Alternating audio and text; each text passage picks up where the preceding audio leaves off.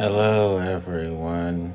So, I decided to talk more about the statutory rapes that uh, happened to me, involuntarily speaking, forced against my will. I repeated myself for the emphasis of empathy that I need, and people like me need, more importantly. So, I remember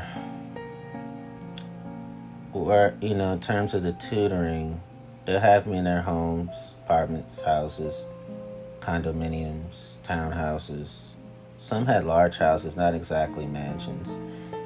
And some of them had penthouse type apartments, penthouse suite type apartments. It just looked very luxury. Luxurious, I should say, to be grammatically accurate. And uh,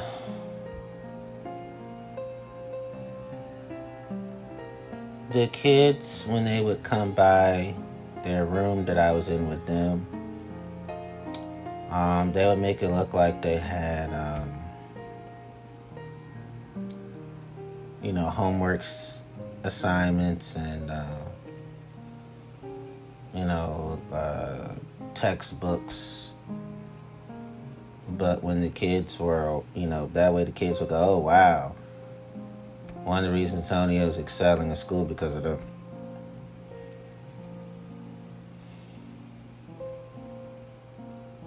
But in reality,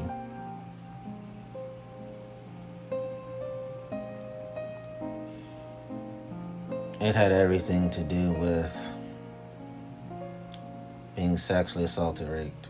So when the kids would walk away, our clothes would be taken back off.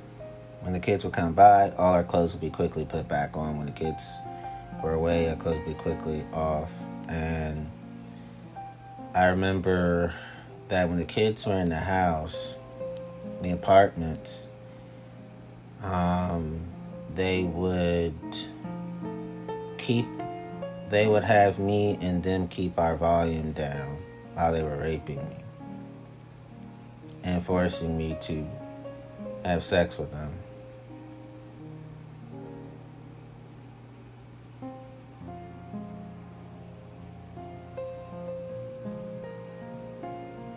A few times, kids are like, What's that squeaking sound?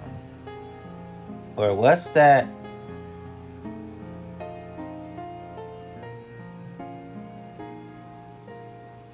moan sound. And they would go, Oh,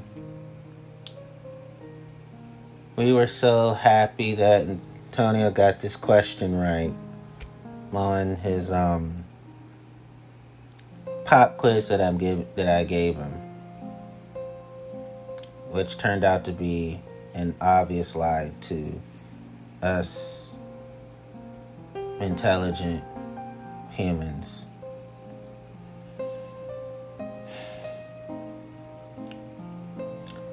And they would keep have us keep our our volume down even more after that.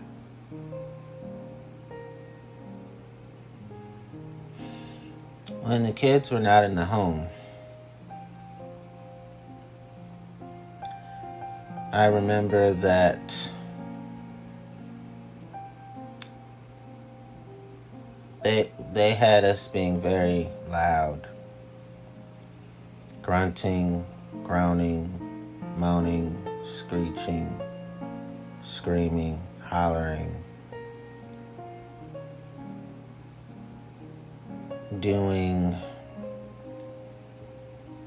rape culture's versions of dirty talk, flirty talk, erotic talk, porn talk, the uncensored styles of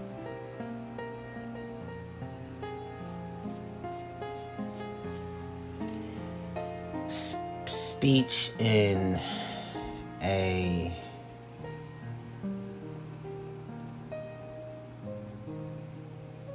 with sexual overtones and sexual undertones.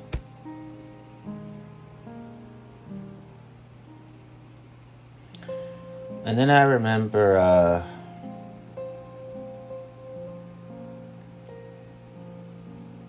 they forced me to have sex with him in every room of their apartment room, their home, only when the kids were gone. Their kids would be with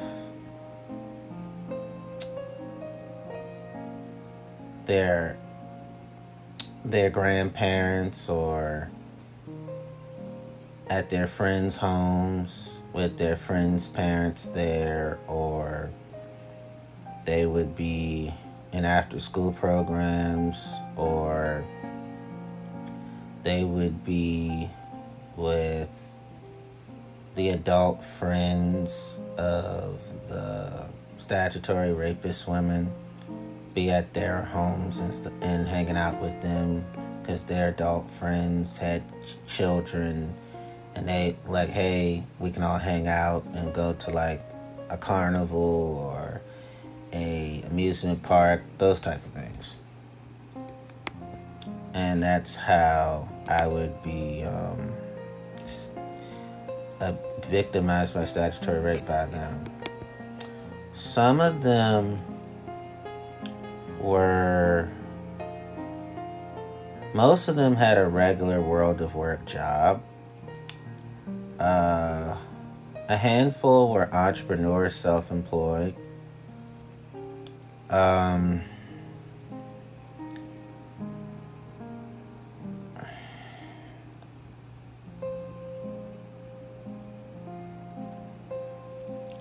some were making money from Social Security because of some, you know, some didn't have the best of health. Um, some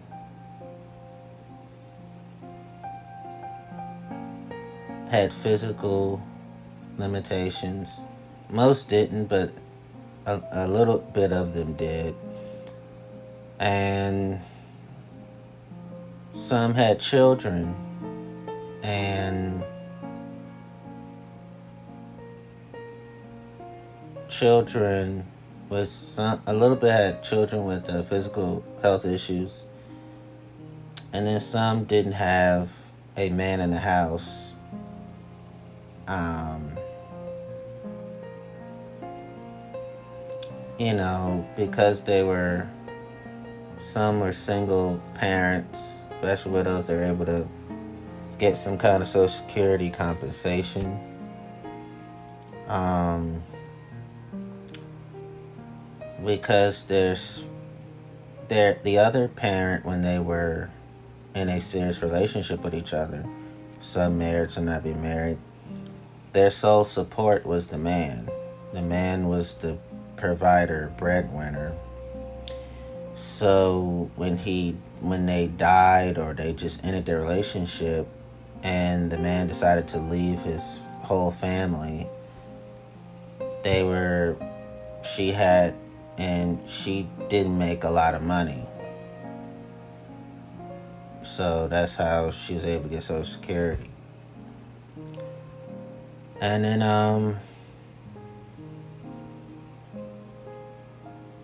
some that were upper class. Some were upper class. Some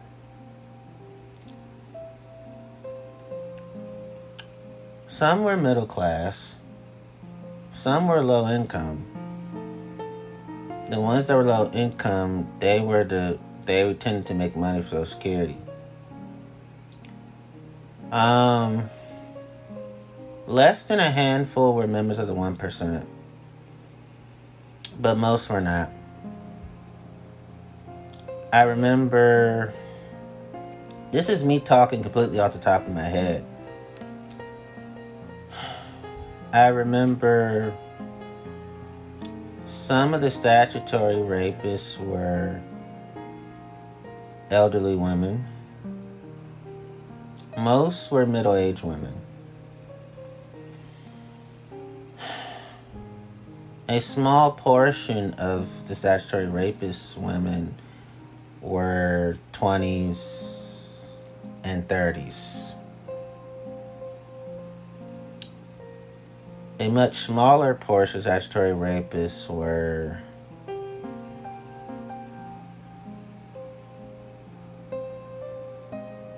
eighteen and nineteen.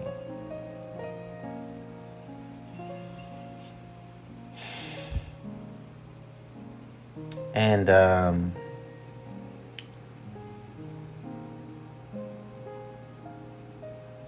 some some of the elderly women were single.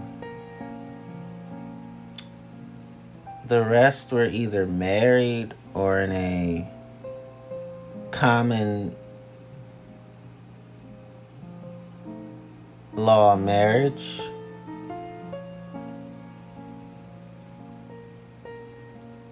Or of domestic partnerships where we lived together, we're a couple, we lived like a couple, but they just weren't married. And um,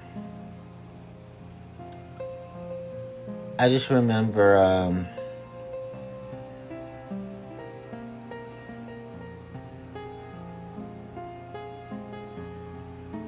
the rapes would happen in their homes. When their family was over, they would I was the tutoring student or I was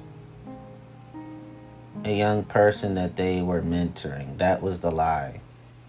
I didn't come over so much that alarms and suspicions. I came over in patches.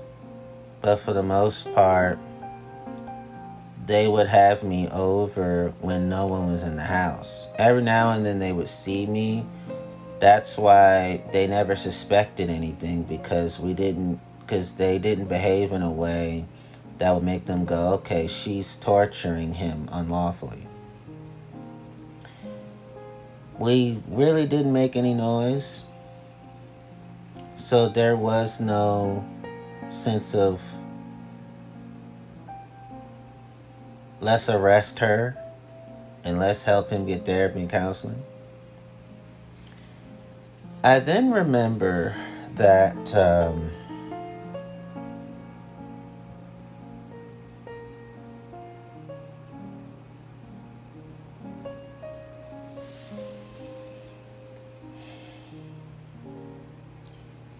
I most of their partners I never met because they would sneak me into their home when their partners were not in the home if their partner's making a grocery run or going to the mall to get something, but most of the partners to me, in passing, I met them in a hi and bye, how you doing, good, good kind of thing.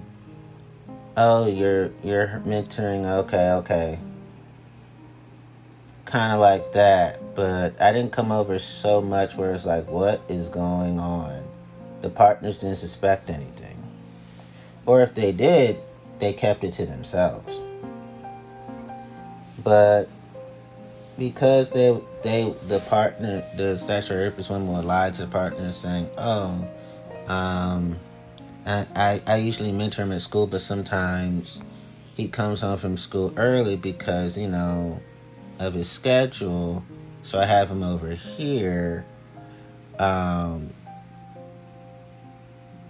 for a little bit so he can um, get more like helping him with school supplies type of thing. And they would see, you know, actual school supplies in my bag. But they it weren't their school supplies, it was mine. But like, oh, I'm just helping him out with school supplies and I have some in the house, that's why I have him come over. He can get the stuff. And I didn't I wouldn't stay long when I was when I when I was in the home and their partners and family were there. It was a quickie type rape, rape for two five minutes, then they'll have me go. Or when everybody was gone, I was there for at least in half an hour, sometimes an hour. Then I would go home.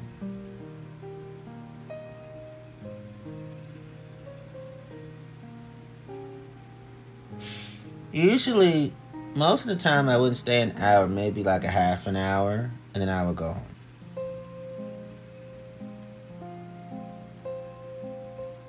You know, train station, that type of thing. Usually, when I would catch the bus, home from high school to where I lived, um, that wouldn't happen now. Um, I would say it didn't usually it didn't always happen to statutory rapes. It kind of happened here and there because my parents picked me up from school when I would have um, aftercare stuff. So the times where I had to take the train home which wasn't often, that's when the statutory rapes would happen, but usually it didn't. I just remember um how many statutory rapists? Trying to remember. At least at least 20 Maybe a little bit more, but at least 20. So the statutory rapes didn't happen very often because, again, my parents would pick me up after basketball practice, softball practice, track practice. But when I had to, you know, sometimes I had to take the train home because of their workload that day or whatever happened that day, that's when it happened. So it didn't happen very often, but in my mind, it felt like it was happening all the time because of the re traumatization, traumatization, victimization, re victimization. So, um,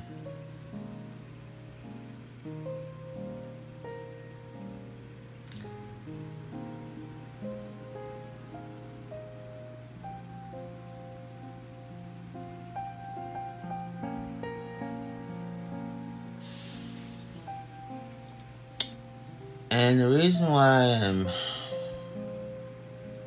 telling these stories is because um,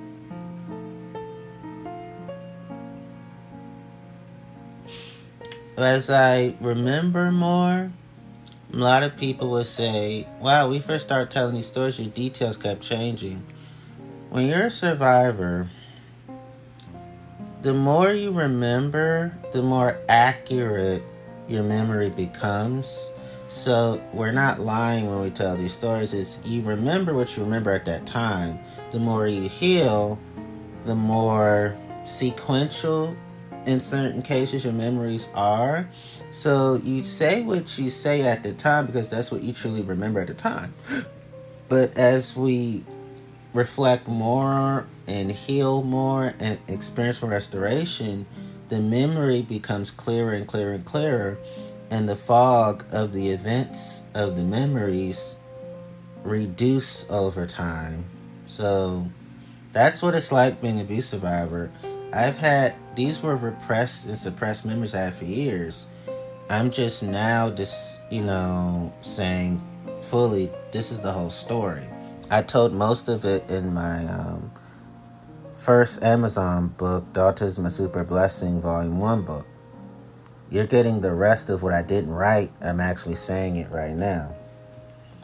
So um, I I truly feel that 18 years of age should be the age of consent in all countries, all counties, all states, all cities, all continents, and all islands.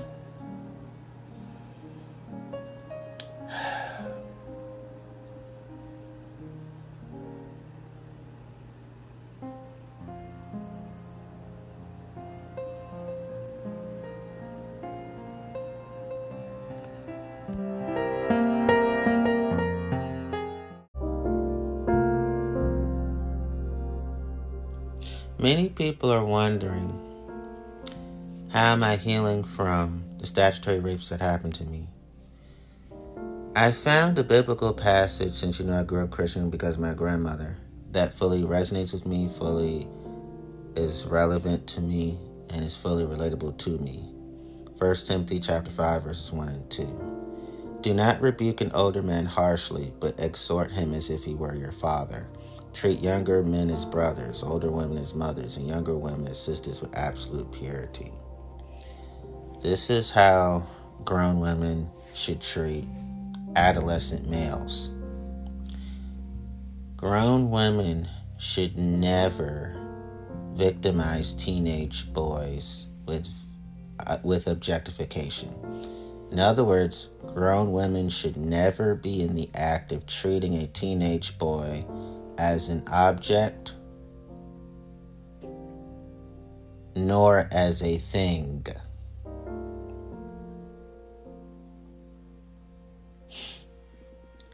Grown women should never victimize teenage boys with dehumanization. In other words, grown women should never be in the act of disavowing the humanity of teenage boys.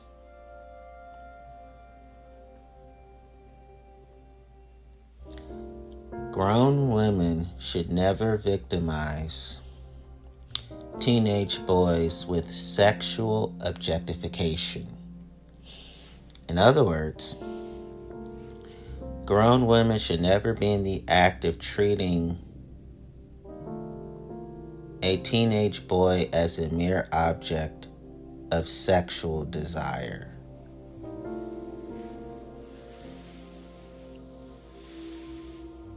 Grown women should never victimize teenage boys with self objectification. In other words, grown women should never stimulate the act of the objectification of the teenage boy's self.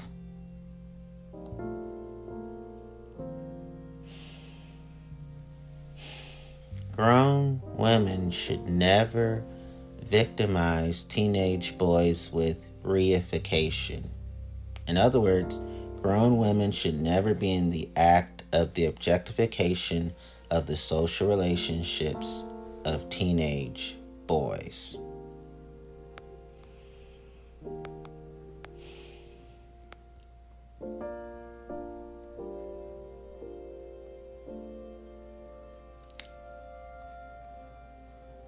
Grown women should never victimize teenage boys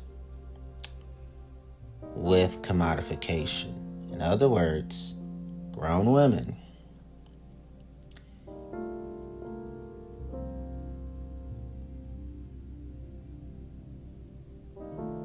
should never treat a teenage boy as a commodity nor as an object without regard to their personality and their dignity.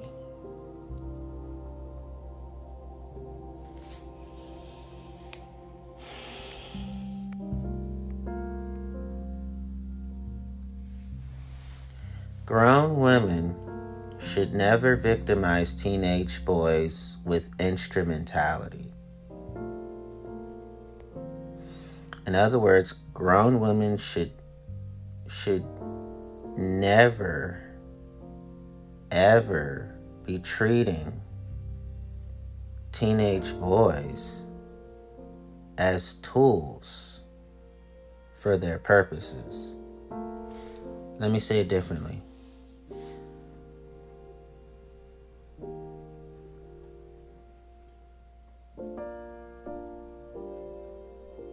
Grown women should never be treating the teenage boy as a tool for their purposes. Grown women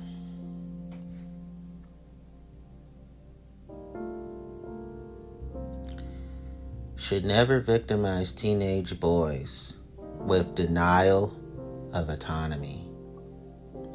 In other words, grown women never should be treating the teenage boy as lacking in autonomy and self determination.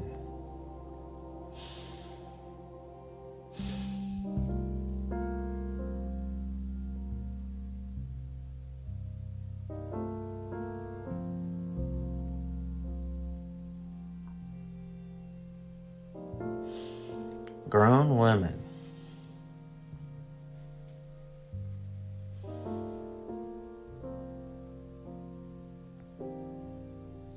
should never victimize teenage boys with inertness. In other words, grown women never should be treating the teenage boy as lacking in agency and activity.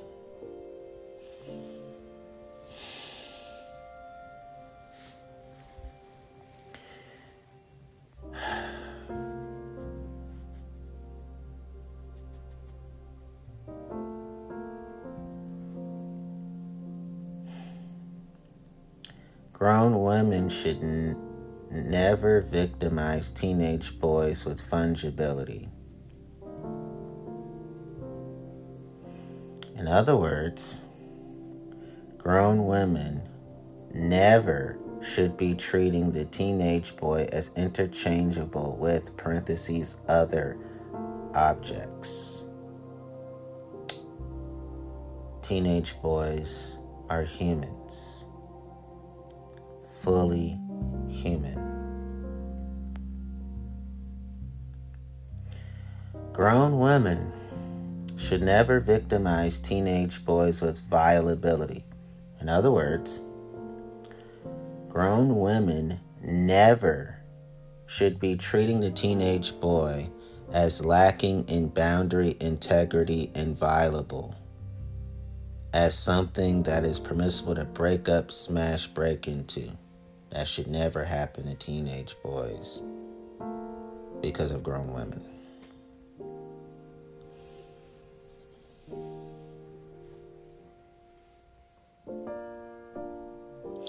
Grown women should never victimize teenage boys with ownership.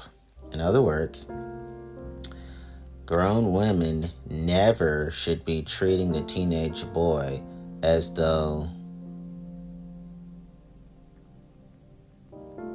he can be owned, bought, and sold, such as slavery.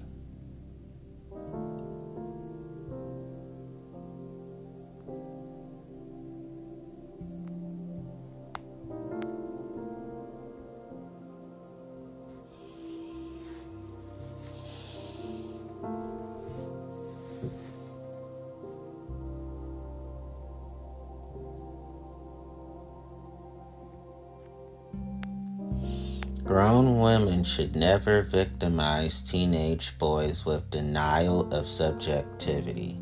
In other words, grown women never should be treating the teenage boy as though there is no need for concern for his experiences and his feelings.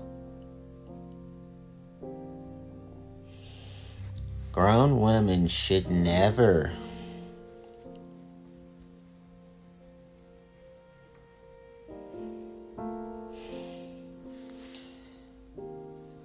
ever victimize teenage boys with reduction to body. In other words, grown women never should dish out the treatment of a teenage boy as identified with his body and his body parts.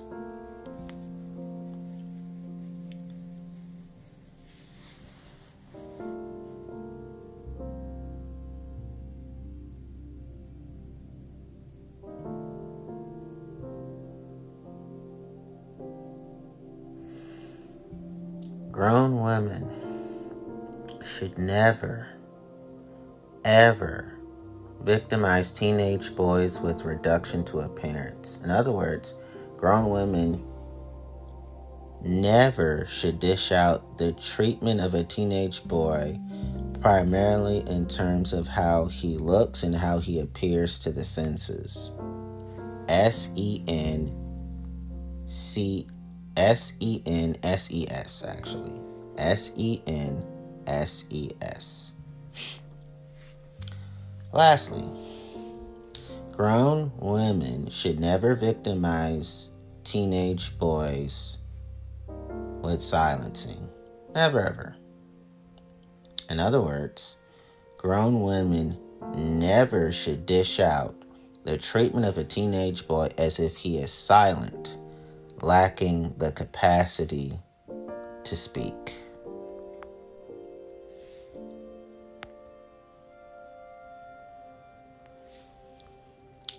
So, how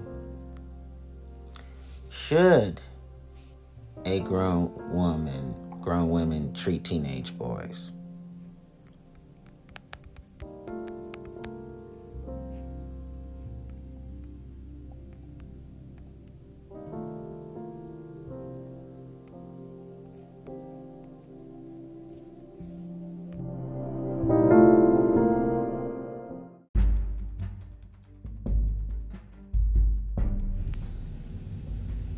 Comes to teenage boys, grown women should be well behaved verbally and non verbally, lawful verbally and non verbally, righteous verbally and non verbally, honest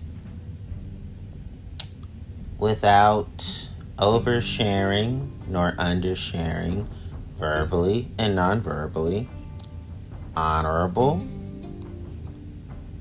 verbally and non verbally, correct verbally and non verbally, upright verbally and non verbally, upstanding verbally and non verbally, good verbally and non verbally, decent verbally and non verbally, proper verbally and non verbally, solid verbally and non verbally, virtuous verbally and non verbally, morally excellent verbally and non verbally, ethical verbally and non verbally, high minded. I'm not talking about drugs nor substances, verbally and non verbally, which means having strong moral principles verbally and non verbally, right minded, having sound views and principles verbally and non verbally, principled of a person or their behavior acting in accordance with morality and showing recognition of right and wrong verbally and non verbally, worthy, deserving effort, attention, or respect verbally and non verbally, orderly verbally and non verbally, above board, legitimate, honest, and open without being inappropriate. That type of above board, verbally and non verbally clean living, verbally and non verbally, peaceable, verbally and non verbally, peaceful, verbally and non verbally, civilized, verbally and non verbally, respectful, verbally and non verbally, disciplined, verbally and non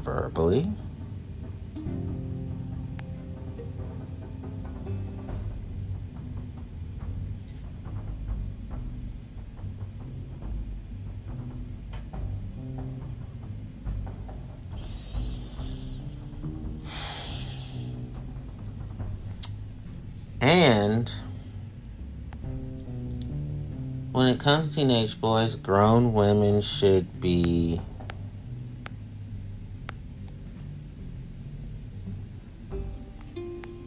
set boundaries and rules that are healthy and wholesome.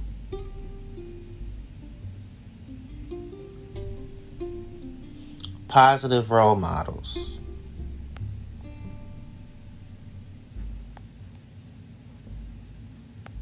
friendly, consistent,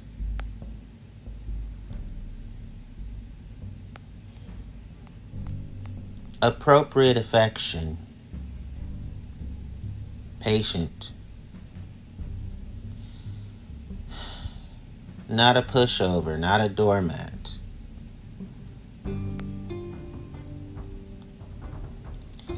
Healthy sternness when needed.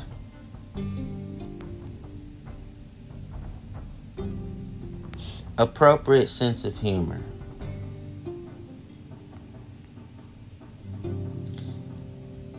Diligence.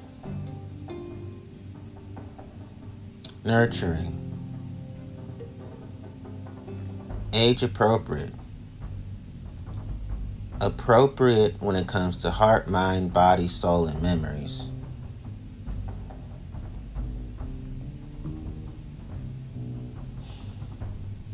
environmentally appropriate, socially appropriate.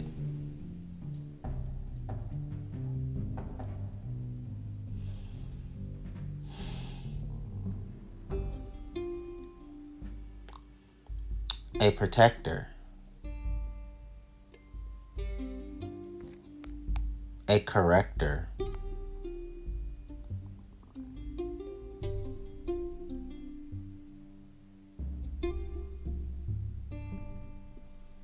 a gentle guide, a person who doesn't tolerate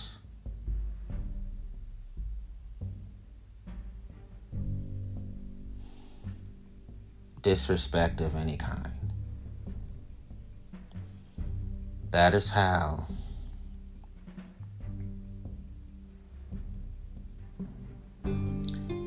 grown women should treat teenage boys. Now you're probably wondering, okay, how should teenage boys treat grown women? Thank you for asking because I'm well prepared.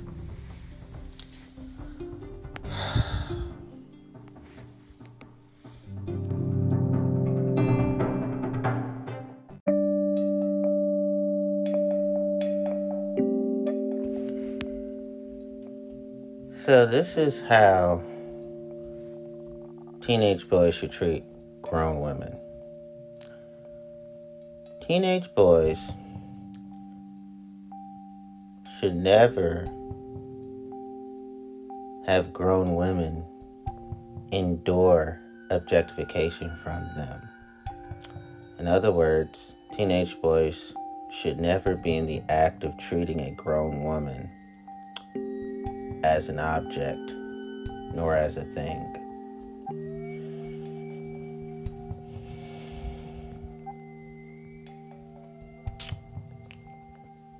teenage boys should never have grown women endure dehumanization from them. In other words, teenage boys should never be in the act of disavowing the humanity of grown women.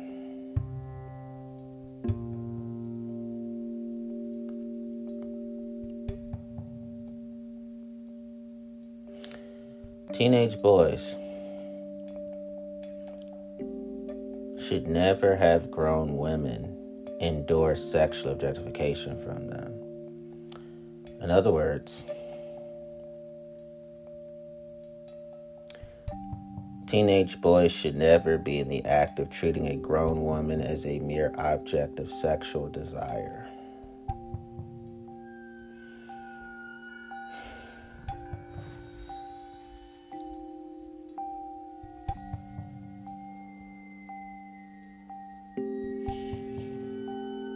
Teenage boys should never have grown women endure self objectification from them. In other words, teenage boys should never be in the act of s- stimulating the objectification of the selves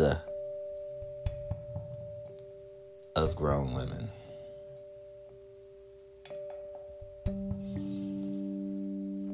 Teenage boys should never have grown women endure reification from them. In other words,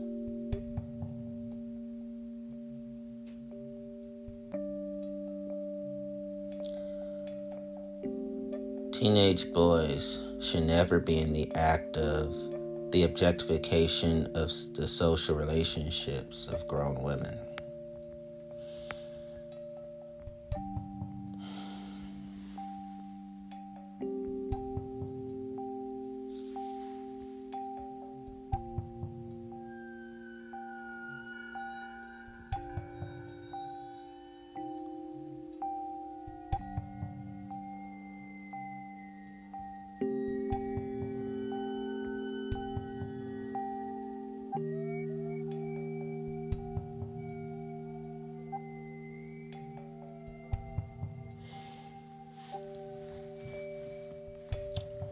Teenage boys should never victimize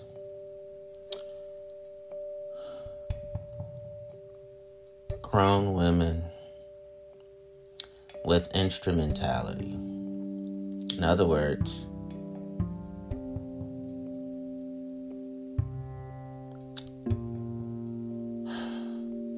teenage boys never should be treating the grown woman as a tool for their purposes.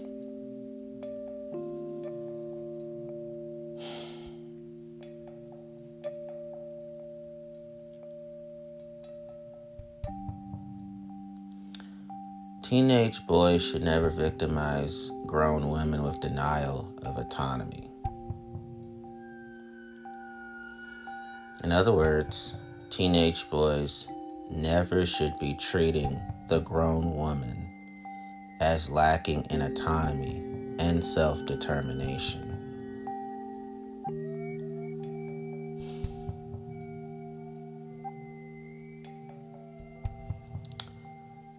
Teenage boys should never victimize grown women with inertness.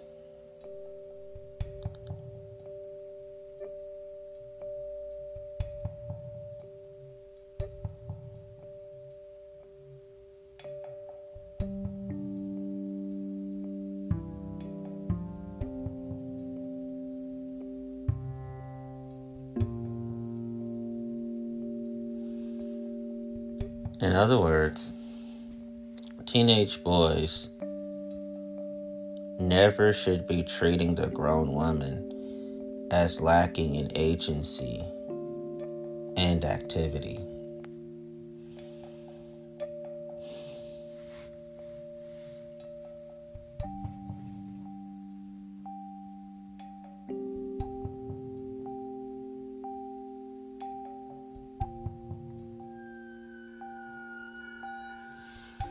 Teenage boys should never victimize grown women with fungibility.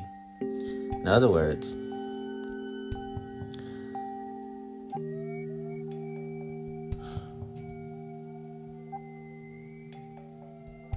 teenage boys never should be treating the grown woman as interchangeable with interchangeable with parentheses other objects. Grown women are human, fully human.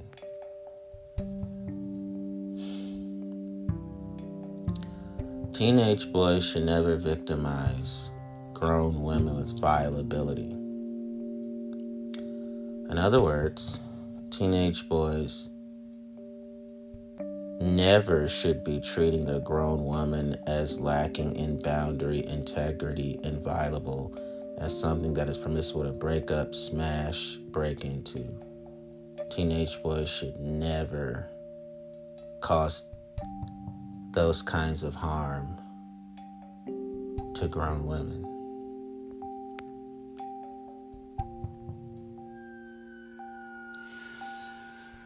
Teenage boys should never victimize grown women with ownership. In other words, teenage boys never should be treating a grown woman as though she can be owned, bought, and sold, such as slavery.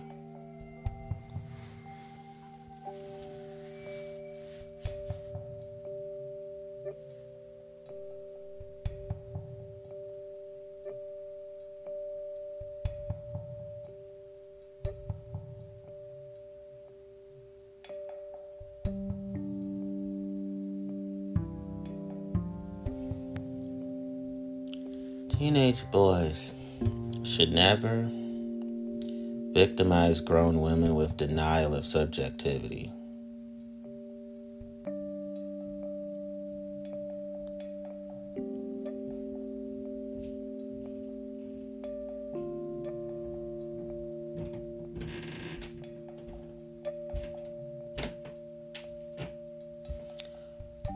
In other words, teenage boys never should be treating the grown woman as though there is no need for concern for her experiences and her feelings.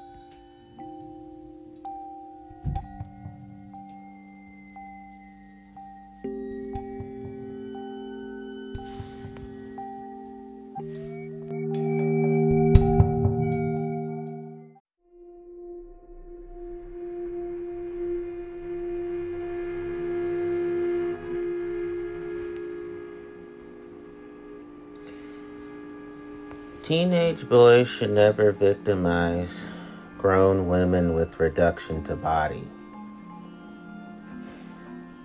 In other words, teenage boys should never dish out the treatment of a grown woman as identified with her body and her body parts.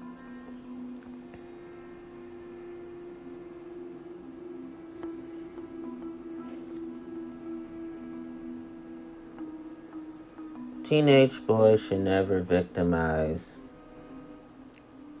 grown women with reduction to appearance.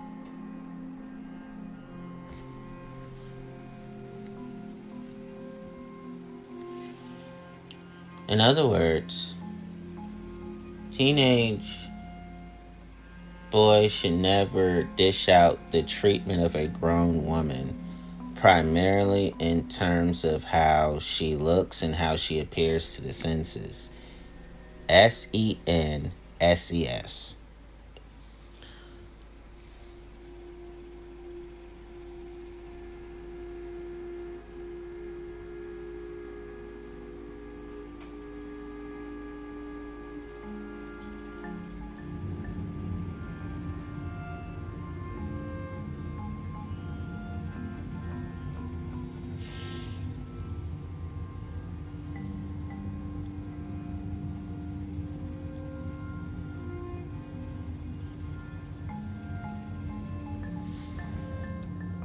Teenage boys should never victimize grown women with silencing.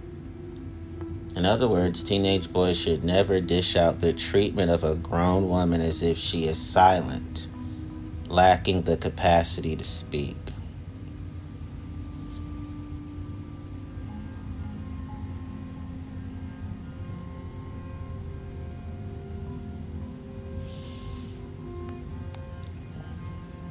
Teenage boys should never victimize grown women with commodification.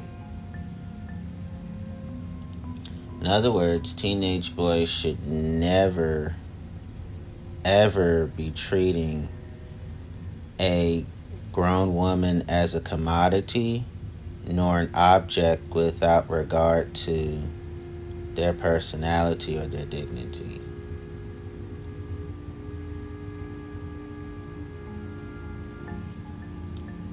I'll be grammatically correct when I talk about teenage boys and grown women.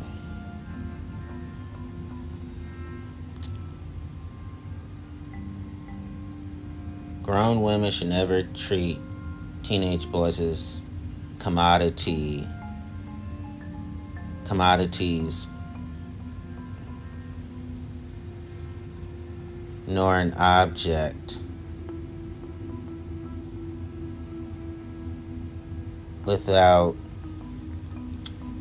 regard to their meaning teenage boys personalities or their dignity, their meaning teenage boys. And teenage boys should never treat grown women as commodities nor as objects without regard to their meaning grown women's personalities or their meaning grown women's dignity. Let me be even more grammatically correct.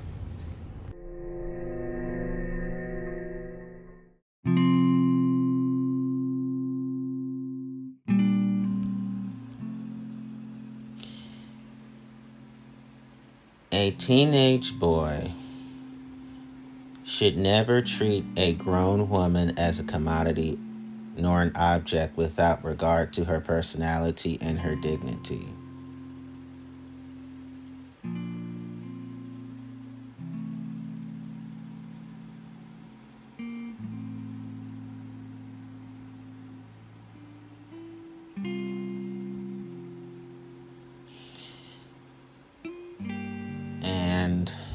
Grown woman should never treat a teenage boy as a commodity nor an object without regard to his personality and his dignity.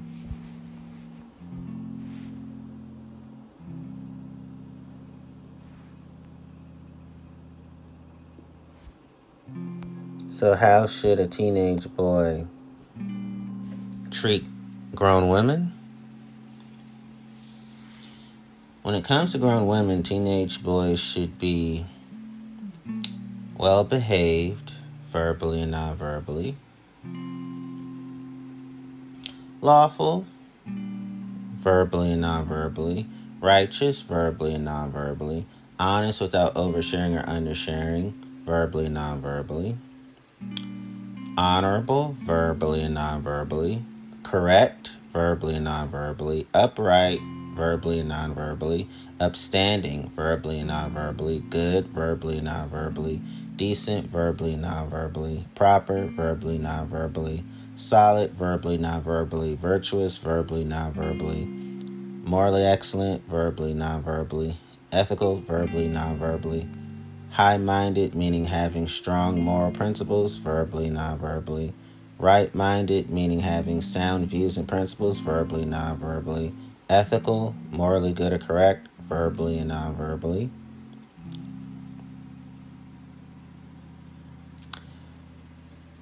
Principled of a personal behavior, acting in accordance with morality and showing recognition of right and wrong, verbally, non verbally.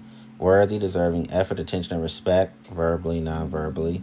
Orderly, of a person or group, well behaved, disciplined, verbally, non verbally. Above board, legitimate, honest, and open, without inappropriateness, verbally, non verbally. Clean living, verbally, non verbally. Peaceable, verbally, non verbally. Peaceful, verbally, non verbally. Civilized, verbally, non verbally. Respectful, verbally, non verbally. Disciplined, verbally, and non verbally. Um, Both grown women and teenage boys should be compliant to integrity.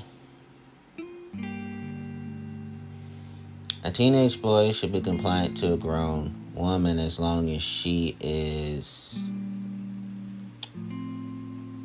a servant leader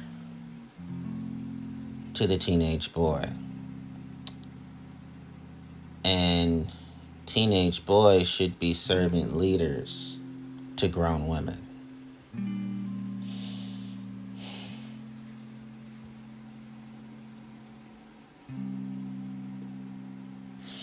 Teenage boys should be dutiful, duteous, and obedient to grown women. To grown women, as long as the grown women are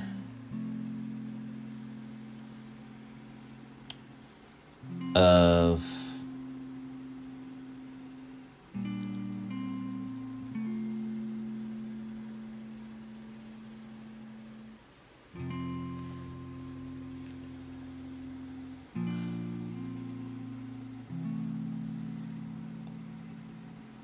of noble character.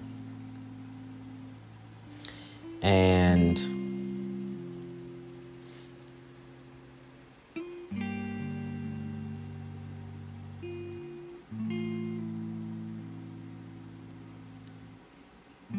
and grown women and teenage boys should be dutiful, duteous, and obedient to the nobility of character. And grown women should be pillars of inner beauty to teenage boys And teenage boys should be pillars of inner beauty too.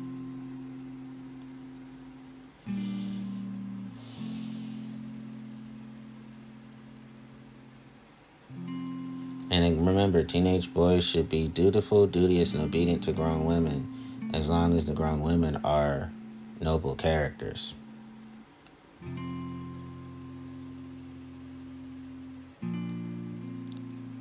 Teenage boys should be manageable and deferential to grown women as long as the grown women are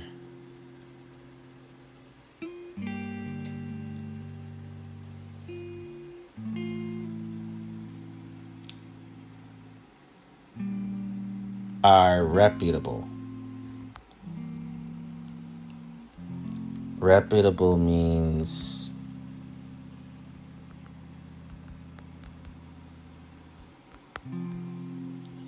having a good reputation. What does that mean?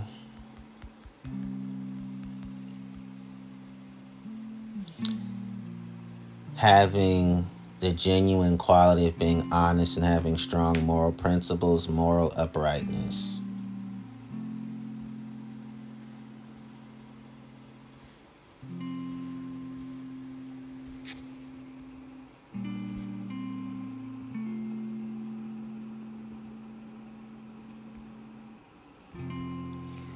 So, teenage boys and grown women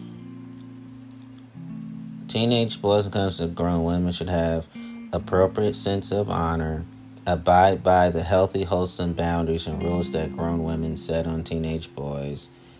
Um, grown women should be, teenage boys should be friendly, um, patient, loving, compassionately towards grown women. And teenage boys and grown women should be of hard work, should be intuitive, there should be mutual respect. There should be reasonable communication. And they should be reasonable towards each other. They should be empath- empathetic and empathic towards each other. Um, they should be good role models to each other.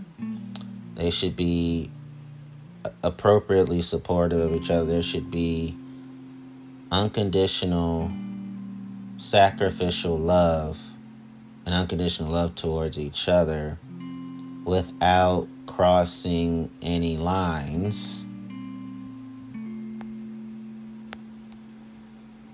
And they should be appropriately consistent and have appropriate flexibility when it comes to each other. That's how teenage boys and grown women should treat each other.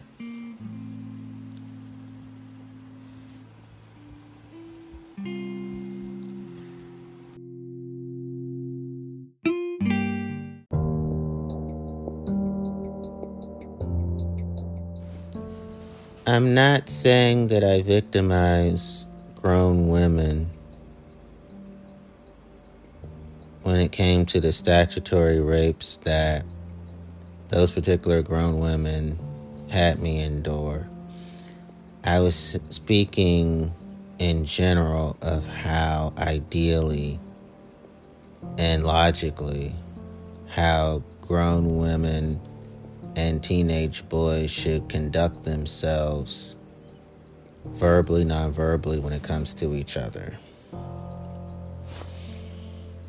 So I just wanted to focus on the growing teenage boys since I talked about statutory rapes that occurred to me.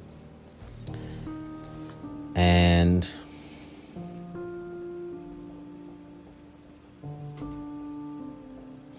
I also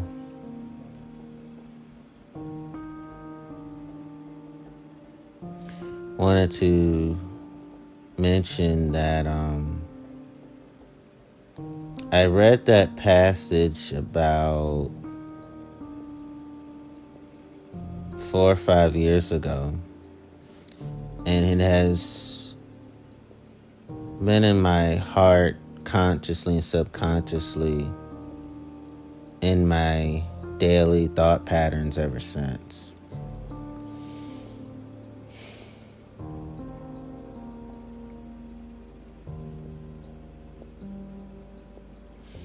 You're probably wondering what happened to those particular grown women. Um,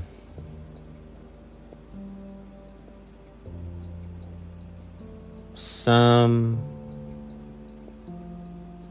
I mean, actually, I heard nothing but horror stories. Um, some ended up in prison. It's very similar to what happened to me when I was five.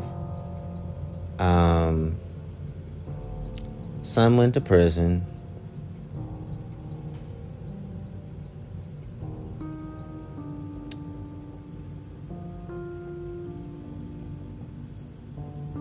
And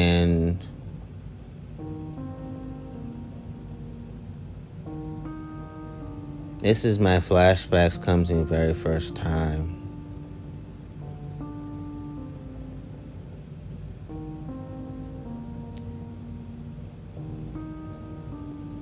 I'm trying to remember how many went to prison. I think a lot of them went to prison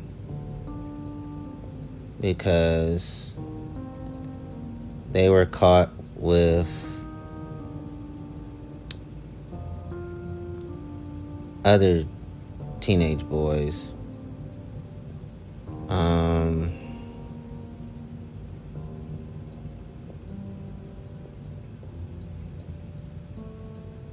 how did I notice? people that knew them that saw me with them in terms of entering their home with them that I that I was cordial to told me everything that happened. Um, they were sentenced to decades in prison. Um, from what I was told. Um, the rest.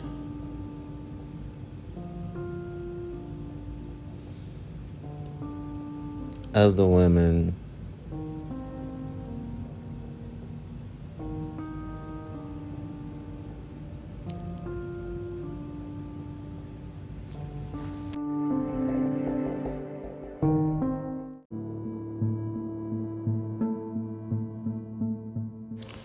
Well, most of them went to prison,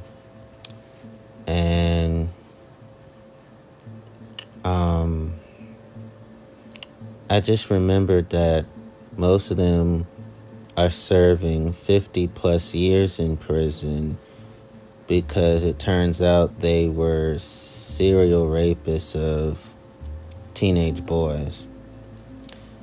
And the rest were killed um, because the families were so angry at the women for raping their the teenage boys that were their relatives that they before trial took matters into their own hands and gunned them down and um, that's what I was taught. And um, parents were ended up, well, extended family and the parents um, are still in prison for that, but they got lesser time than the serial rapist, statutory rapist women. And uh, you're wondering, okay, did anybody know what happened to me? Because they did not act in a way that was suspicious, nobody thought that something happened to me because I was barely around. And when I was around, the women acted very professional around me, but they were not that same way when it came to the other boys. And the reason why that is because the statutory rapist women felt like with me, um, based on what I, you know, with me, I'm thinking they probably felt like because for the most part Antonio's not available. Um, eventually he would tell what happened. So with me, they acted very professional when these when other people around, meaning their relatives and their colleagues were around. Sometimes their colleagues stopped by the house, the colleagues they were cool with. With the teenage boys, the teenage boys were available to them at their beck and call.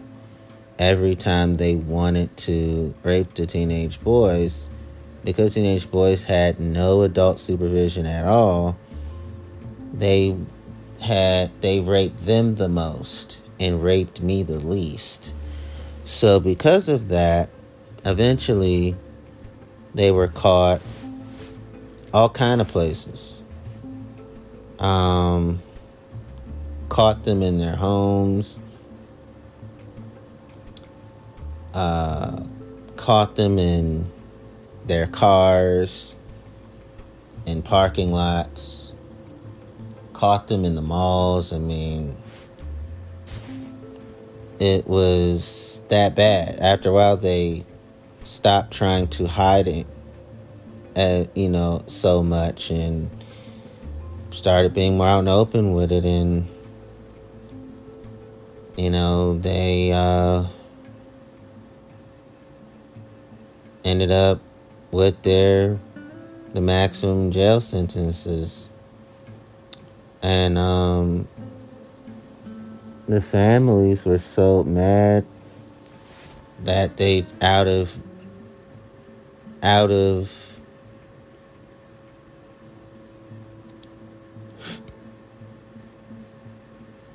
out of pain they in anger they just killed them themselves the few that were remaining.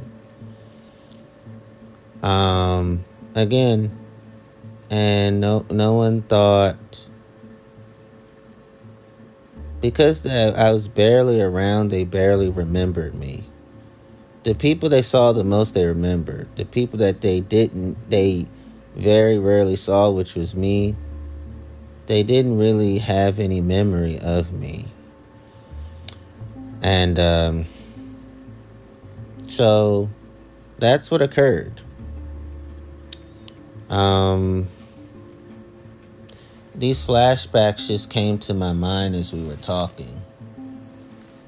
So sometimes there are times where I was doing episodes, the flashbacks would just come and you would hear me correcting what I remember earlier in the flashbacks had become more sequential and consequential.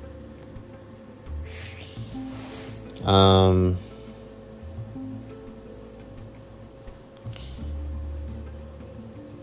the the statutory rapist women were naked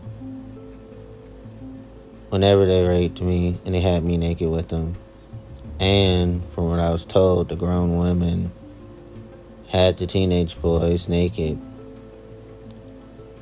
and the grown women were naked too. So it is pure evil for grown women to sexualize teenage boys.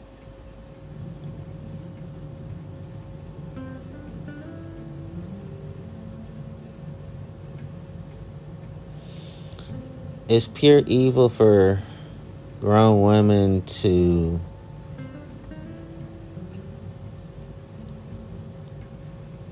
want to do